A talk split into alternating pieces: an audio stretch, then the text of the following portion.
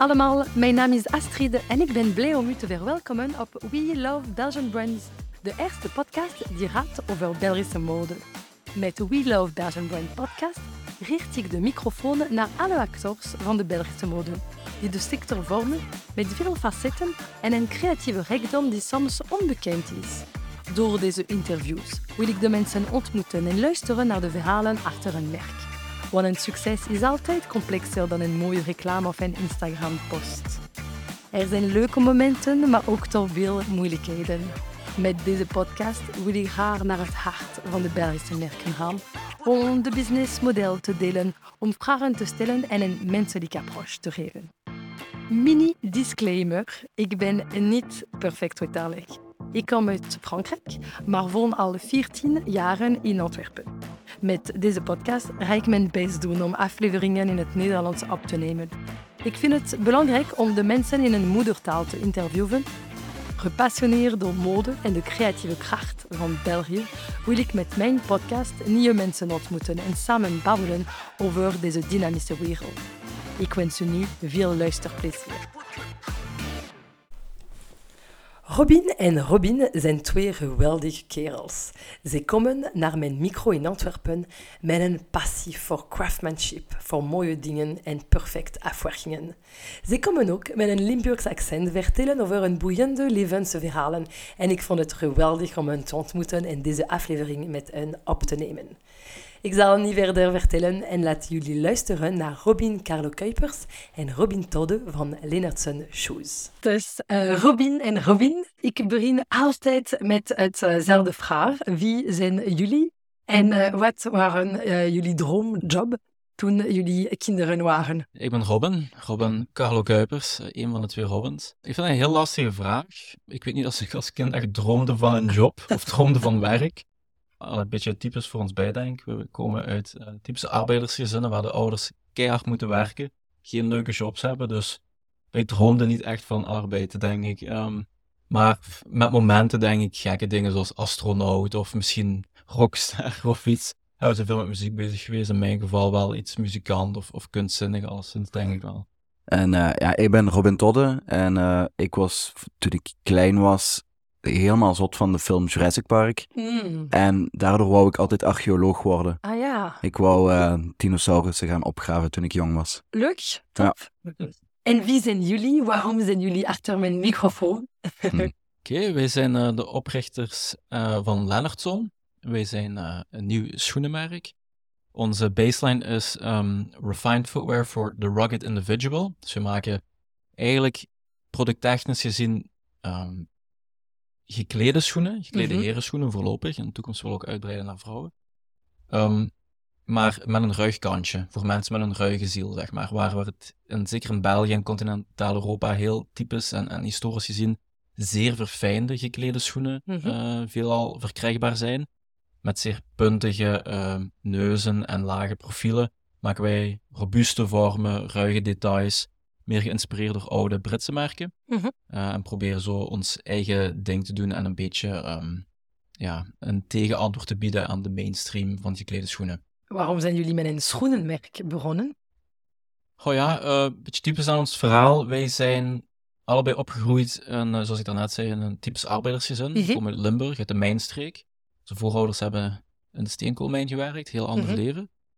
Die hebben buiten heel hard te werken om voor ons te zorgen, ons ook heel erg gemotiveerd om te gaan studeren, Mm. een ander soort job, een ander soort leven te gaan doen en hebben. Dat hebben wij dan ook gedaan. En ja, dan kwamen wij met een bepaalde achtergrond ook in sectoren terecht waar wij ja, ons zeg maar wat verfijnder moesten presenteren, wat professioneler als het milieu waar we uitkwamen. We zijn in onze jeugd ook deel geweest van allerlei subculturen. En dat was oké, voor het grootste deel. Uh, dat is niet erg. Wat, wat anders kleden, dat zijn dingen die we gerust leuk vonden. Maar één gebied waar we een heel groot probleem mee hadden, waren, waren schoenen. Omdat, Mhm. zoals ik daarnet zei, historisch gezien, België, continentaal Europa, geklede schoenen zijn hier gewoon mega fancy. Heel, heel erg, voor ons veel te elegant. Ja. Ehm, daar zit geen stoerheid in, geen robuustheid.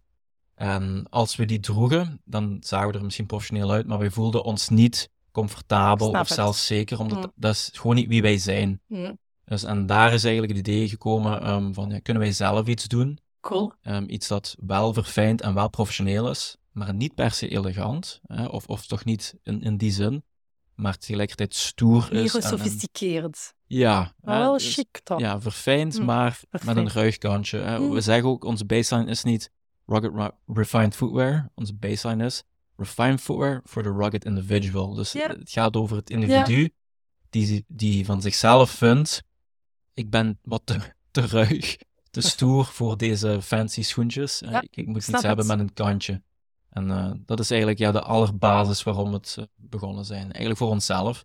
En we zijn er destijds van uitgegaan dat er wel een peer group zou zijn van jongens, mannen en in de toekomst hopelijk ook meisjes, die zich hetzelfde voelen. Statistisch gezien is dat ook wel, als je kijkt, in de voorbije generaties zijn er heel veel nieuwe sectoren, hele grote professionalisatie van het werkvolk, ook in- België, eh, waar wij zijn opgegroeid, dat je vroeger mensen die in de mijn werkten, Mhm, arbeiders en misschien de lokale notaris, advocaat, eh, Ja. bankier, die in kostuum en kravat gingen werken. Ja. Maar nu heb je heel veel professionele sectoren die daartussenin zitten, waar de dresscode niet zo formeel is, eh, wel verfijnd, wel professioneel. Het hoeft niet allemaal sneakers te zijn, maar er zit niet veel tussenin vandaag de dag. En dat is een gap die wij willen opvullen. Super. En ik heb ook begrepen dat dat is achter eh Lennartson Shoes ook een vriendschapverhaal. Kunnen jullie een beetje meer over vertellen? Ja, toen ik en Robin hebben elkaar leren kennen op school. Mhm. We hadden wat gemeenschappelijke vrienden. Hij speelde gitaar, ik speelde drums. En op een bepaald moment zijn we samen een band gestart. In de metal, hardcore punk eh, wereld spelen wij denk ik wekelijks een show. We hebben een cd uitgebracht en we hebben daarmee in Scandinavië, Duitsland en Tsjechië getoerd. En eh, ja, zo zijn we wel elke creatief begonnen met samenwerken. Mhm. Naderhand hebben we nog wel een aantal creatieve dingen gedaan. En Lennartson is eigenlijk ons laatste creatieve project. Top. Ja. En wat wil dat zeggen, de Lennartson? Die vraag krijgen we heel vaak. hè. En ik vind dat eigenlijk wel... ik vind dat zelf een hele goede naam. Ja. Ik- werk, mijn dayjob is als merkstrateeg. Ehm, en Lennartson is uiteindelijk een familienaam. Fam- en toch vragen mensen wat betekent dat. Ja, dus dat integreert. Mm. Lennart of Leonard of Leonardo. Elke schrijfwijze komt van een oude Germaanse naam. Mhm. Loenhart, wat eigenlijk vertaalt naar lion-hearted. hè. Dus Hm. dat, dat beschrijft eh, iemand die dapper is, eh, die, die het hart heeft van een leeuw. En eh, als we ja, een naam waren aan het zoeken, is dat iets dat bij ons bleef plakken. Zo van, ah, dat, dat qua karakter past het ook wat we met onze producten Mhm. proberen doen aan die stijl. Eh, en we zijn er dan op gaan riffen en dan verder denken, wat, wat betekent dat voor ons? En op een bepaald moment stellen we onszelf de vraag, wie vinden wij echt dapper? Ik kom eigenlijk al, alweer terug bij hetzelfde thema, maar onze ouders, waar we zijn opgegroeid, hè, wij komen uit typisch arbeidersgezinnen, wij hebben een zeer ander leven als onze ouders. Wij werken ook hard, maar we hebben toch een heel ander leven als onze ouders. En dat heeft heel veel te maken met het self-sacrifice, het opofferen, dat onze ouders hebben gedaan. Keihard werken, thuiskomen, nog eh, eh, daarnaast na de uren gaan werken.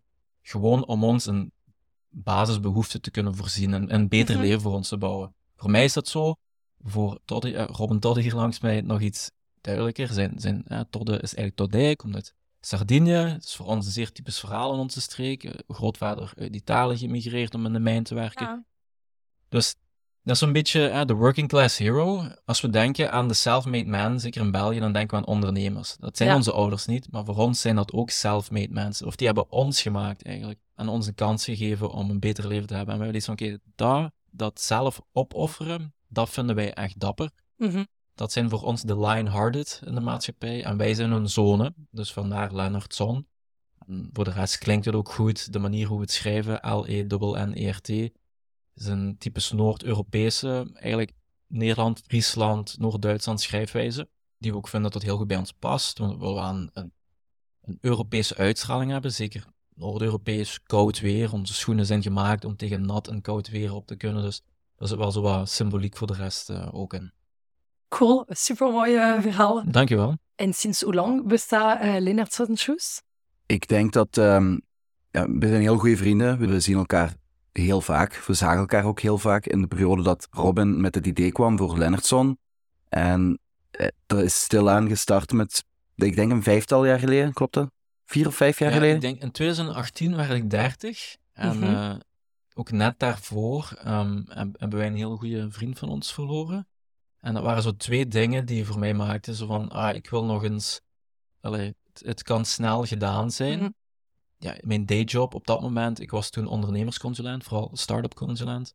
Dat nam heel veel tijd in beslag en ik zag de hele tijd mensen een idee uitvoeren. Ik, ik wil zelf nog eens een idee uitvoeren.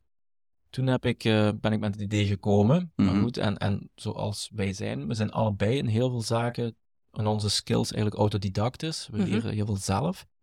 Ik denk dat dat ook misschien een beetje te maken heeft met de muziekachtergrond die we hebben. Mhm.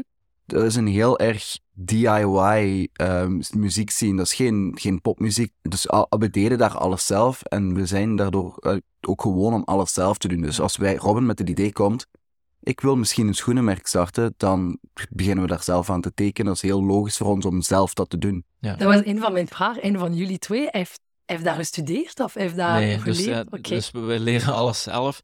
Maar vaak als je zegt tegen mensen, ik ben autodidact, ik leer zelf, dan lijkt het alsof het kennis en de skills uit de lucht in je hoofd vallen. Dat is natuurlijk niet zo. Wij hebben dat wel gestudeerd, maar we zijn daar niet voor naar school Ja, gegaan. ik snap het. Eigenlijk alles in mijn leven. Allee, ja, ik heb elk boek dat bestaat over schoenenontwerp, schoenconstructie gelezen.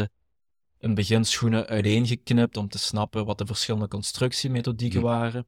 En ja, we kennen het ook wel. We merken, we zijn nu eigenlijk een switch aan het maken naar een nieuwe producent. En we zijn over laatst in Portugal aan bezoeken. En die zijn dan verbaasd hoeveel wij begrijpen technisch van het product. Omdat Ja. de meeste klanten en merken Ah, weten dat niet. Die, die weten hoe het werkt als een tekening op papier. Al onze schoenen zijn Goodyear Welted. Dat is een 150 jaar oude traditionele methodiek. Cool. Dus voor ons is dat belangrijk dat wij dat snappen hoe dat werkt. Ik denk ook misschien onze ou- ouders zijn techniekers. Dat zijn mensen die Ja. altijd met mechaniek hebben gewerkt. Dat dat ook een beetje heeft toegevoegd van dat willen begrijpen. Maar het ding is natuurlijk wel, we zijn wel nieuw aan die industrie. Hè? En dat maakt wel het verschil. En zeker de schoenenindustrie in Europa, dat is een mega ouderwetse industrie.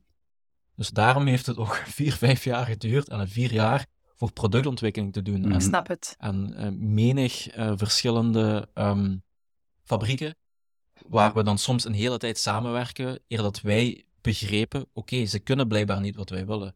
Oké. Eh, en waarschijnlijk, als ze meer ervaring hadden, misschien toch iets meer formele opleiding in de mode-industrie, dan zouden we die dingen wel eerder hebben kunnen detecteren. Goed, Mhm. uiteindelijk hebben we partners gevonden, we zijn nu weer een shift naar nieuwe partners aan het maken. Maar dat hadden ons inderdaad eh, een aantal jaar en een Ja. aantal duizenden euro's gespaard alleen voor de ontwikkeling. Ja. Ja. Maar dat, zijn, dat is ook gewoon een les die we Ja. Hebben geleerd. Ja. Ja, absoluut. En ehm, we hebben dan in de zomer van 2021 het merk op Instagram gelanceerd, of op sociale media. En dan hebben we in oktober 2021 een pre-order campagne gelanceerd. Ah, slim. En eigenlijk is dat wat we tot heden gedaan hebben. Ja. We hebben dan pre-orders verzameld, we hebben die productie in gang gezet. En hoeveel hebben jullie kunnen produceren met de pre-order campaign? Ja, ons idee was, laten we proberen, en want we zijn super klein. Ja. We hebben geen bestaand merk als Stepping Stone, niemand Ja. kent ons.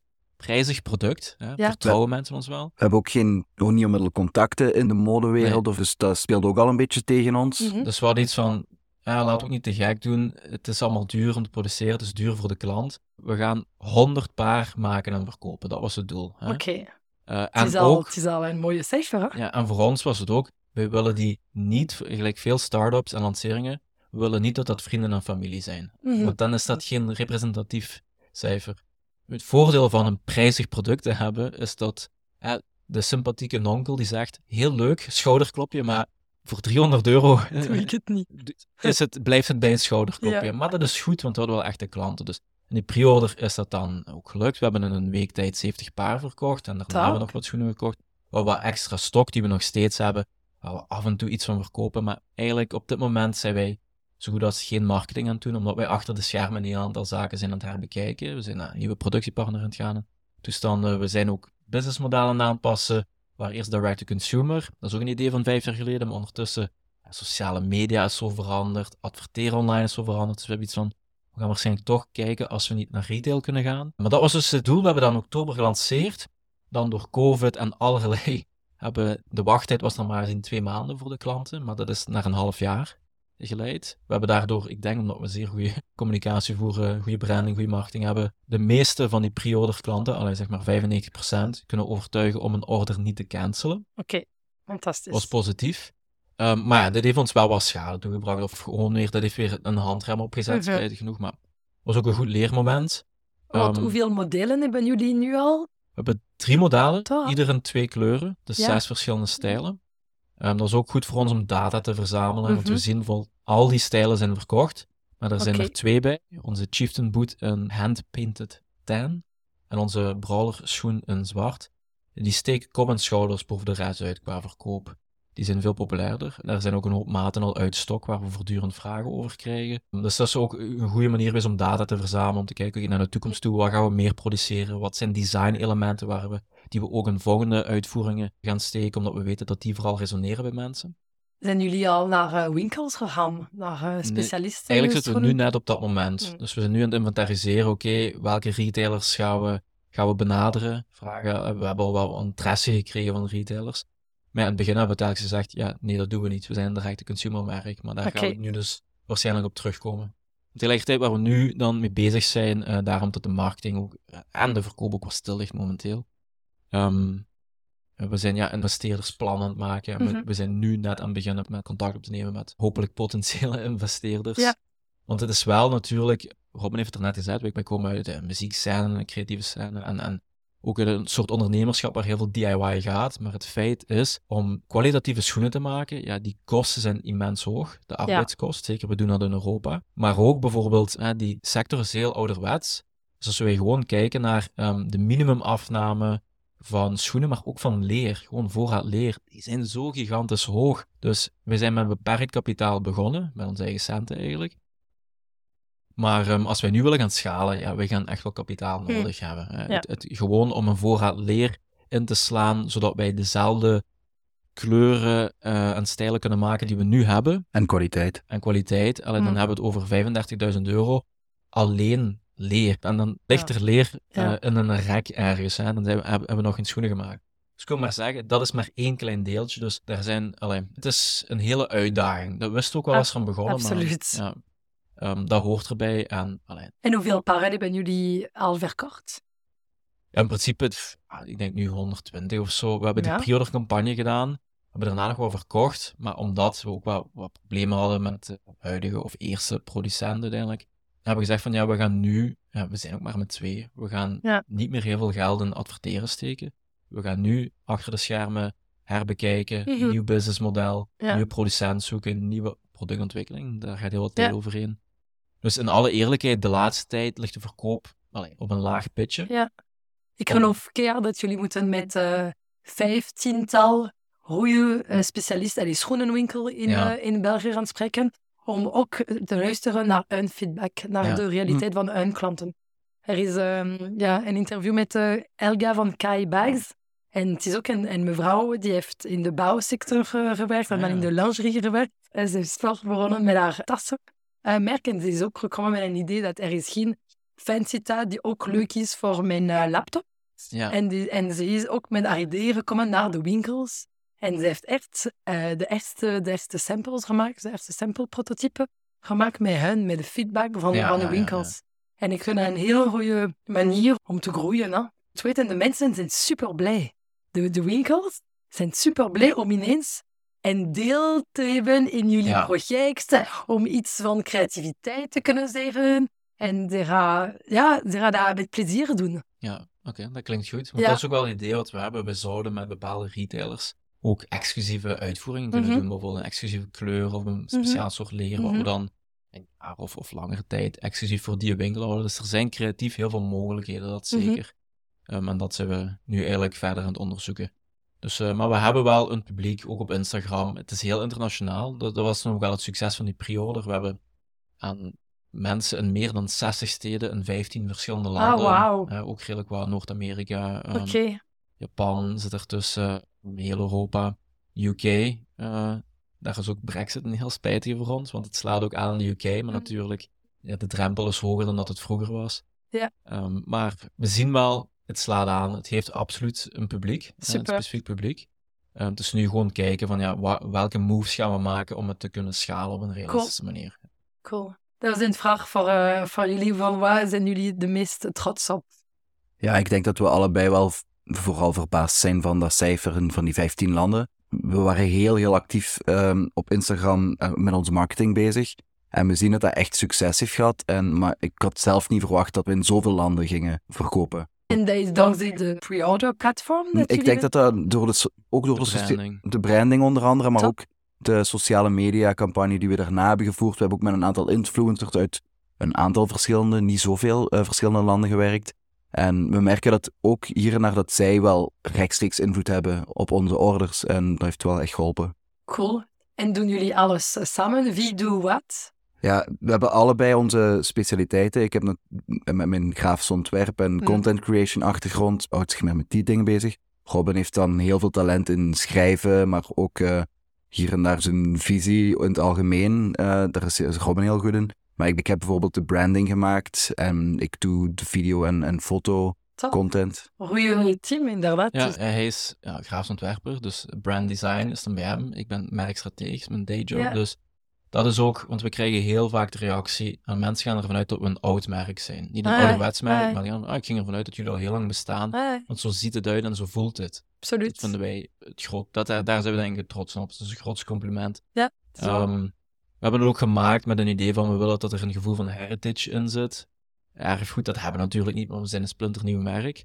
Maar onze schoenen, zou ik zeggen, die, worden, die zijn Goodyear Welted, die worden traditioneel gemaakt, die zijn 150 jaar oud. Er zit erfgoed en heritage in het product, doorheen het merk, ook al zijn we een nieuw merk.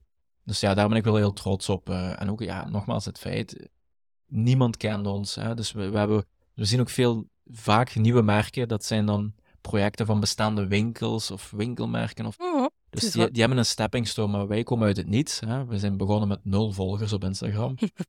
en wij vragen, ja, wie wilt hier een toch wel prijzig product kopen? Maar men heeft geen idee als wij wel te vertrouwen zijn, als die beloftes wel waargemaakt worden.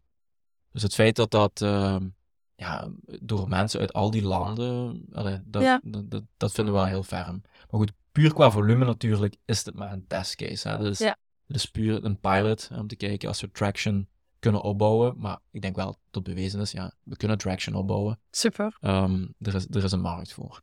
Zeker. Ik vind dat zelf heel mooi. Ik heb dat ook uh, getoond aan mijn man gisteren. Ah, ja, en die was, ah, super. Oh, ik vind dat heel mooi, heel leuk. Ja. Want eh, Ja. inderdaad, je wil niet per se altijd heel mooi en elegant, alleen Ja. gesofisticeerde schoenen hebben. En daarna is dat direct sneakers. Hè? Ja. Dus, ehm, Er zit nee. weinig tussenin. Ja, Ja, en, en zeker in continentaal Europa. Ja, ja, ja, absoluut.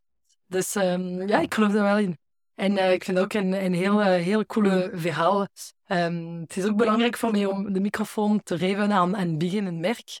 Eh, ik vind dat ook, eh, ja, alles is mogelijk om ook om van nul te, te beginnen. Ja, Dus ook als jullie nog redelijk nieuw zijn, hebben jullie tips of advies voor iemand die zou willen naar iets beginnen in de modesector?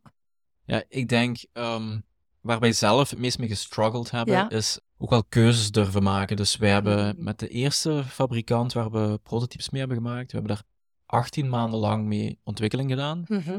om dan te beslissen en te beseffen, zij gaan dat uiteindelijk niet kunnen. Die, die prototypes waren goed voor pak 85%, maar die laatste, dat laatste deel, dat, dat geraakte er niet. En ehm, het is één, misschien Waarom? Voor technische redenen? technisch, ja. Dus eh, Mm. daar, daar waren gewoon een aantal zaken die niet op het kwaliteitsniveau waren dat wij wouden. Er, er werden shortcuts genomen om, om er wel esthetisch te kunnen geraken, maar technisch was dat voor ons niet aanvaardbaar. Ook qua comfort. Dat Ook qua comfort bijvoorbeeld, ja, van de schoen. En het ding daar is, Hmm. als we meer ervaring hadden, dan hadden we het misschien eerder kunnen inschatten. Maar ik denk dat het ook een beetje het karakter is. eh, je bouwt een relatie op. Mm. Je wilt die mensen, eh, die hebben dan toch anderhalf jaar werk in u gestoken. die willen u helpen in uw droom. Dus dat is dan moeilijk om te zeggen van, dit wordt niks. Maar ja, moest ze opnieuw beginnen, zou ik tegen mezelf zeggen, durf die keuze, durf daar iets harder te zijn. En die Ja. keuze te maken van, kijk, hak die knop door, want je bent hier tijd aan het verliezen. hè. En, en waarom heb je toen niet gedurfd? Want je had de kennis niet. Of, ik denk de onwetendheid. Ja, zo van, ja, we zullen... eh, omdat wat goed was, was dan zodanig goed dat het heel moeilijk te begrijpen was. Dat is een technische deel. Heel moeilijk begrijpen. Ja, dat, dat moet toch gaan. Die laatste 15% moet toch ook lukken. En ook die maken eh, zoveel schoenen voor andere merken. Oké, we hebben dan een bepaalde specifieke eisen die wij bij ons merk eh, zien. Wa- waarom lukt het dan niet om voor ons technisch die schoenen in orde te maken, terwijl het voor al die andere merken wel lukt? En dat is ook daar het... En dat heeft ook wel nodig gehad. Beseffen dat dat voor die andere merken ook niet lukt. En dat is de minder mooie kant van de Mhm. Europese schoenenmarkt. Ook kwaliteitsschoenen. en de meeste mensen weten dat niet, maar de meeste schoenmerken ontwerpen geen schoenen. Hm. Die gaan naar Hm. de talloze fabrieken die er zijn in Italië, Spanje, Portugal of de UK. Al die fabrieken hebben hun eigen collecties. Die kiezen daar een aantal modellen uit, die plakken een naam erop en die hebben een merk. En ik wil eh, niks verkeerd zeggen over dat Mhm. businessmodel, daar is niks mis mee. Maar wij hebben ons eigen leest gemaakt met iemand in Engeland. Eh, We gaan dan, hebben we dan leer uit verschillende landen in Europa. We gaan dan in Spanje en nu in Portugal schoenen maken. Dus ja, dat is allemaal custom. En ja, die fabrieken zeggen wel altijd, ja, wij kunnen alles. Maar in feite, heel vaak kunnen die heel beperkte dingen. Die maken voor iedereen net hetzelfde, daar staat gewoon een andere naam op. Ja. Dus wij dan met een eigen leest komen, en voor de luisteraars die niet weten wat dat is, dat is de vorm waar een schoen wordt op gemaakt. Eh, dat heeft een heel grote invloed in de vorm van de schoen. Mhm. Ehm als wij dan met een eigen leest komen die ze niet gewend zijn, die gemaakt is volgens andere principes, volgens Engelse eh, methoden. En we komen daar met allerlei, ja, we hebben bijvoorbeeld, we willen een brede zoolrand, we hebben een bepaalde welt, dat is, dat is ook iets op de zoolrand, eigen patronen. Ja, dan zijn er een aantal fabrieken en ateliers die dat in één keer blijkbaar heel moeilijk kunnen. En daar waren wij echt wel verbaasd van, tot wij dachten van, allee, op dit niveau en ook prijsniveau, productieniveau, schoenen maken, maar dan niet kunnen, dat, dat konden wij niet vatten. Ehm, maar goed, op dat moment dan werd dat duidelijk. En dan zijn we gewoon, ik Oké, weet nog, na ja. die eerste hebben we onze leesten opgestuurd naar drie verschillende andere fabrikanten. Mhm.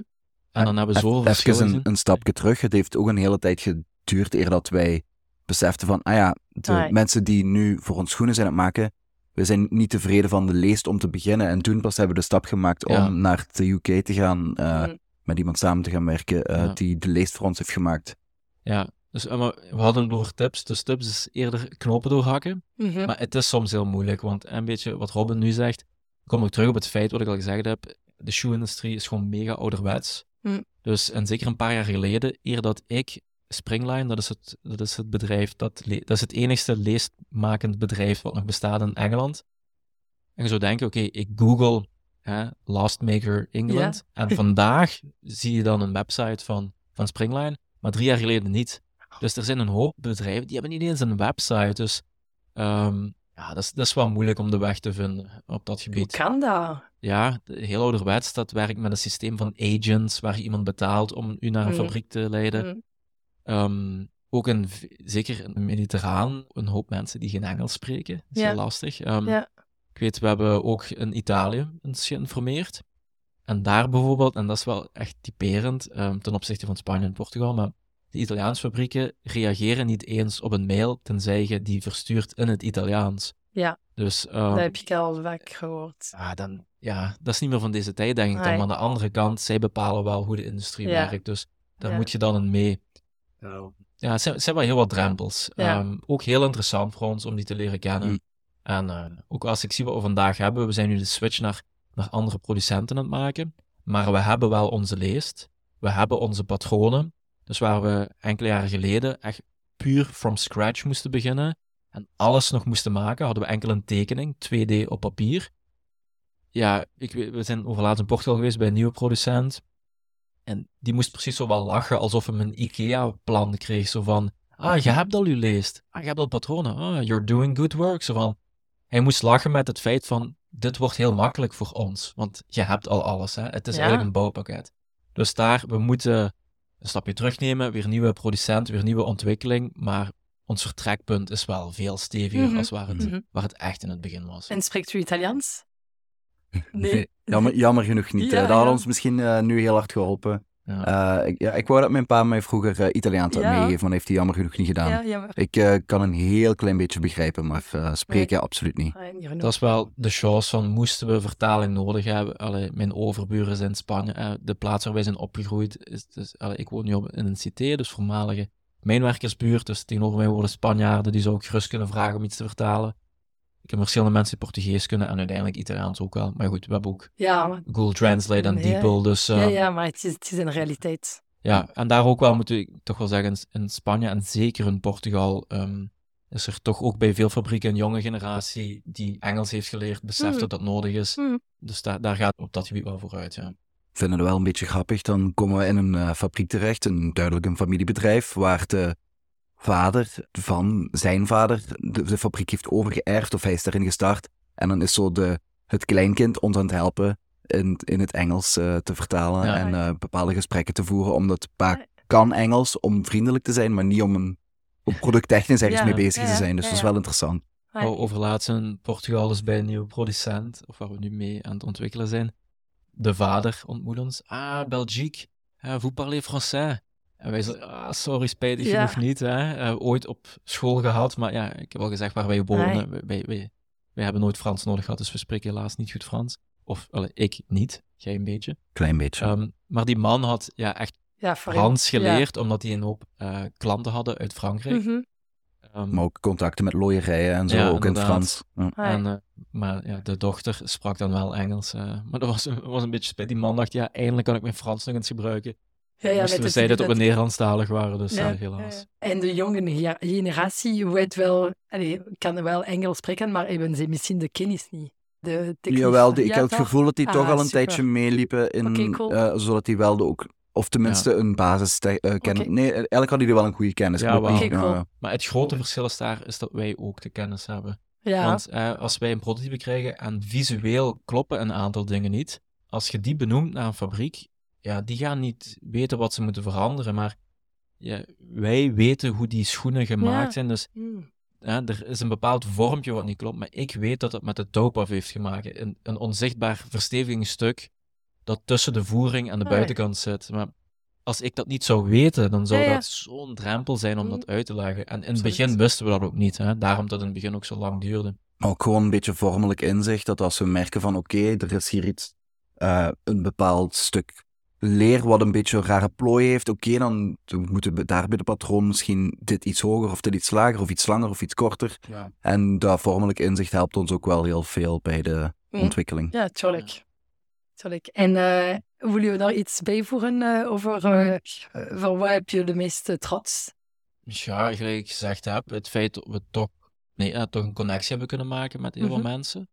Ook- En zoveel hebben jullie bijgeleerd. Het is toch Ja, ongelooflijk. ja. Niet alleen over, ja, eigenlijk gigantisch veel over een schoenenmerk Ja. starten. Veel, veel over eh, productdesign Product, en ja. productontwikkeling. ja. En ja, ook gewoon een, een bedrijf starten waar je een product probeert te verkopen. Dat is iets Mhm. wat, eh, waar ik daarvoor geen ervaring mee had. ja. Nee, ja, ik werkte al als brand strategist. Maar het is nog wel tof om je eigen proeftuin te hebben Ja, waar je van alles kunt proberen. En ik merk ook wel naar andere klanten toe, eh, dus andere bedrijven die ik help met een branding.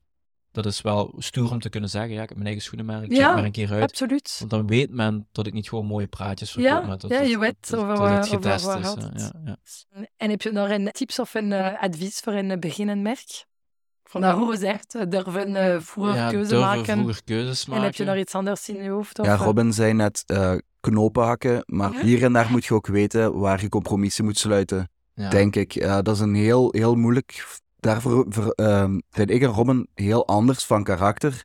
Robin is heel perfectionistisch en ik ben dat niet per se. Ik heb dat niet zo in mij. Terwijl, ik, daar bedoel ik niet mee dat ik iets slecht nee, wil nee, aanleveren. Nee. Maar hier en daar, zeker bij die eerste fabriek, waren er struikelblokken waarvan ik zei, kunnen we dit niet als compromis hebben? Maar de- uiteindelijk moet je de juiste keuze maken tussen hoe, wel, wat wil ik, waar wil ik Mm. een compromis Mm, sluiten mm. en wat wil ik exact zoals Ja. we willen Ja, absoluut. En dat is misschien een Dat is tip, de ja, de- Hm. die, allee, een tip, maar aan de andere kant, dat is zeer goed beredeneren, want eh, verschillende fabrieken hebben ons allerlei voorgesteld om het proces makkelijker te maken, maar als we daar telkens in waren meegegaan, dan bleef er niets over van ons idee. hè. Ja. Eh, maar op andere momenten, kleine dingen, is het heel goed dat eh, Robin tegen mij zegt van, je bent obsessief, Nee, laat, laat- dit nu laat, zijn. dit is iets wat de klant niet eens gaat zien. Nee. Maar dat is inderdaad die balans behouden. Dus dat is ook wel buiten het feit dat wij een complementaire skillset hebben. We hebben heel complementaire karakters. Ja, ja, het is Ja. goed. het is Ehm, leuk. dus- En, en we werken ook al zo lang creatief Ja. samen. Ja. Eh, we- vroeger in ons repetitiecode waren we al op elkaar aan het roepen, dus we zijn daar gewoon van elkaar. Ja, maar dat is wel, hè, want het is voor twee vrienden om samen te werken. Creatief is niet altijd evident. Nee. Maar wij zijn begonnen in een band. Dat is niet zo moeilijk als in een band spelen, want iedereen komt met creatieve ideeën en die moet je gaan mengen en samenbrengen. Dus wij, we kunnen dat wel van elkaar hebben. Ja, dat werkt wel goed. Eh, maar ja, compromissen, waar maak je compromissen, Ja. dat is wel een goede tip. Ja. Ja.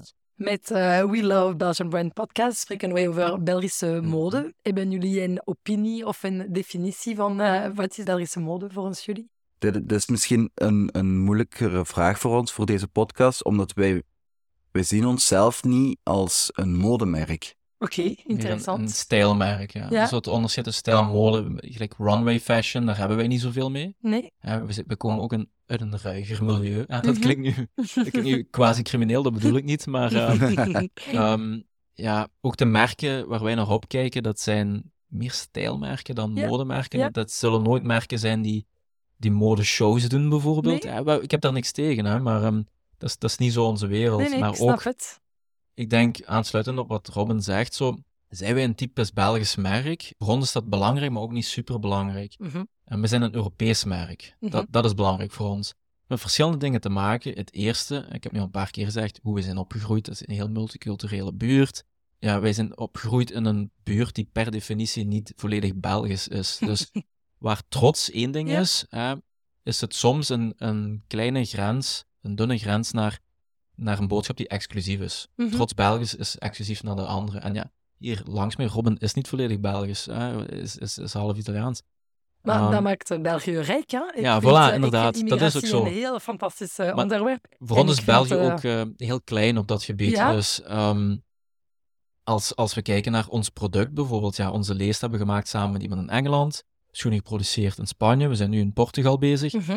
Dus wij zien ons eigenlijk als inwoner van de Verenigde Staten van Europa. Oké, top. Want België is te Mhm. klein. Eh, Als, al zouden wij onze schoenen volledig in België willen maken, Ja, ja. dat gaat niet. Dat er is niemand die dit kan. Hè? Nee. België is te klein daarvoor. Dus voor ons is het belangrijk dat we een Europees merk zijn. En dan anderzijds denk ik ook, ja, we, komen uit Limburg, we komen uit de Mijnstreek.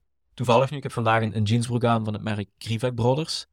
Eh, die zit in Nederlands-Limburg. Die hun verhaal is quasi hetzelfde als het van ons. Die, Ah, cool. Krivek, een Oost-Europese naam. Grootvader ook naar hier gekomen om in de mijn van Limburg te Cool. werken.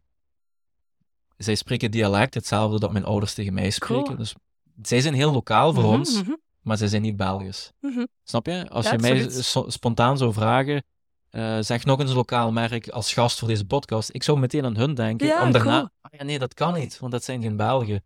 Maar voor, ja, voor mij zijn dat minstens evenveel mijn mensen Ja, als dat de Antwerpenaren waar we vandaag zijn. zijn. Dus ehm, eh, ja, dus misschien ook gewoon het feit dat we zijn opgegroeid in een grensgebied. Ehm, maar België is belangrijk, maar Europa is belangrijker. In onze schoenen, ja, wij moeten wettelijk gezien zeggen waar, waar het product gemaakt wordt. Dus voor de huidige productie zou daar moeten staan eh, Made in Spain. Maar in plaats daarvan hebben wij daar een heel zinnetje staan. eh, thoughtfully designed in Belgium, skillfully built in Spain, proudly European. cool. Dus, en dat, dat zegt wel veel, denk Ja, ik. Zo, hè. het, het is België en Spanje. En Engeland wordt er nu niet vermeld, omdat het voor de, van de leest is. Maar uiteindelijk, waar zijn we trots op? Het feit dat het een volledig Europees product is. Ja. Wat op internationaal niveau, wat kan ik zeggen per ervaring, is dat het Belgische merk klinkt goed voor de Ja, mensen. Ja. Het is meestal een, eh, een criteria van iets uitstekend, van iets eh, goed, van goede kwaliteit. De mensen hebben meestal een hoge opinie over een Belgische merk. Ja. Dus het is... ja, misschien moeten we het daar iets meer uitspelen nog. Maar ik denk, dat is gewoon een beetje nerdy, technische karakter, wat, Nee. wat ik ook heb. Zo. Nee, nee, en jullie moeten doen wat jullie eh Ja, voilà. buik, eh, ik zie soms zeg maar, voor- iets- een Zweeds merk, hè, die overal Sweden onder zetten. Alles is Sweden, Sweden, Sweden. Maar niks van het product wordt gemaakt in Zweden. Ja, voor mij voelt dat al wat raar. Zo van, hoe Zweeds is uw product dan? Het is zeker Europees, als het in Europa wordt gemaakt. Dus eh, een analogie naar ons. Ja, we zijn een Belgisch merk, maar ehm, door vooral de nadruk te leggen, we zijn een Europees merk, geven wij meer respect aan onze partners in Spanje, in Portugal, in Engeland. Ja, en dat vinden wij belangrijk, want daar ook, hè, ik heb nu al zo vaak gezegd, we komen uit een arbeidersmilieu, onze schoenen stralen er ook wat uit, maar de mensen die die maken in die fabrieken, en, en dat, dat zijn heel goede fabrieken, we hebben het hier over Europa, maar die hebben het soort job dat onze ouders hadden. Om Ja, terug ja. te komen naar het begin van ons verhaal. Hè. Dus wij willen respect en erkenning geven aan, aan al die mensen. Dus, Ja. En die zitten niet alleen in België, die zitten over heel Europa. Oké, en voor u wil, wil iets zeggen, Belgische mode? Niet, niet, niet onmiddellijk. De Belgische modewereld staat over heel de wereld bekend eh, voor Mhm. een reden. Maar dat is niet per se ons leefmilieu. Oké, Ehm, nee, nee, ik snap Ja, we hebben er heel veel respect voor. Ja, ja. maar dat is veelal ehm, runway fashion en dat is gewoon onze wereld niet. Ja, en als we kijken naar hè, wat wij workwear noemen, hè, zo Mhm. werkkledij, maar eigenlijk Ja. is, dat, eh, is dat de kledij die gedragen wordt door mensen die niet echt hard werken, gelijk ons. Ja. hè, dus gewoon workjackets en toestanden die gewoon zo uitzien. En, en er zijn in België heel coole merken, bijvoorbeeld 1971. Ik weet niet of je het merk kent. Het is, het, Nee. het is, het is uit Luik, dus het is de Waalse manier van dat cijfer uit te spreken. Ah, oké. Ja, ja, ik kan het niet zeggen, maar het is Nee. eh, 1971 is een merk dat ik heel cool vind, maar die zitten ook wel meer in een, in een iets ruiger kantje aan een, aan een kledij. Oké. Ehm, maar heel veel merken zitten ook in Engeland, in, in Nederland, in Frankrijk zeker, ehm, eh, in die stijlen. Dus ehm, ja, weer Bel voor, voor onze smaak en leefwereld is België gewoon te klein, denk ik. Oké, heel, eh, heel duidelijk. En ik moet zeggen, met mijn podcast wil ik inderdaad absoluut geen eh, snob zijn. dat, En dat, van eh, mij Belgische mode, nee, maar dat vind ik belangrijk, dat van mij Belgische mode is niet enkel de zes van Antwerpen. Mm. Ik zou heel graag eh Marta Margella of Dries van Natten een microfoon Ja, te voilà. hebben. Maar ik vind dat ook super interessant om te zien. Er zijn ook jonge generatie, nieuwe generatie, mensen met een eh, andere eh, background. En dat maakt België rijk. En inderdaad, en de digitale merken en die verschillende projecten dat ik, dat ik nu zie dankzij mijn podcast, zijn voor mij heel interessant. Dus zeker en vast. Willen jullie daar iets bijvoegen? Of waar kunnen wij uw producten vinden? Eh, je kunt onze producten vinden ofwel ehm, op onze website lennartson.com ofwel bij Met in- twee N. L-E-N-N-E-R-T-S-O-N.com. Oké, ofwel op onze Instagram Lennartson Shoes. Yes. En eh, daar ook, ja, momenteel zijn we de right to consumer, maar ik hoop in de toekomst dat je ons ook kunt vinden in, in retail stores. Als er retailers zijn die luisteren, contact op. Super. Ehm, dus eh, ja, momenteel zijn we heel veel werk achter de schermen aan het doen om hopelijk eh, top. binnenkort eh, eh, ja, echt big moves te kunnen maken. Cool. Ja. Dank u, Robin en eh, Robin. En goeie daar verder. Dankjewel. Merci, bye bye. Heel erg bedankt voor het luisteren naar deze aflevering tot het einde. Ik hoop dat je ervan hebt genoten. En als dat het geval is, nodig je uit om het te delen en het met vijf sterren te beoordelen. Het zal mij heel helpen om meer zichtbaarheid te verwerven.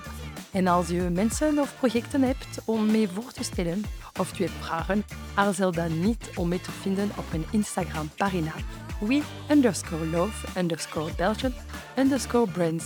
Ik zie je over 15 dagen voor een volgende aflevering.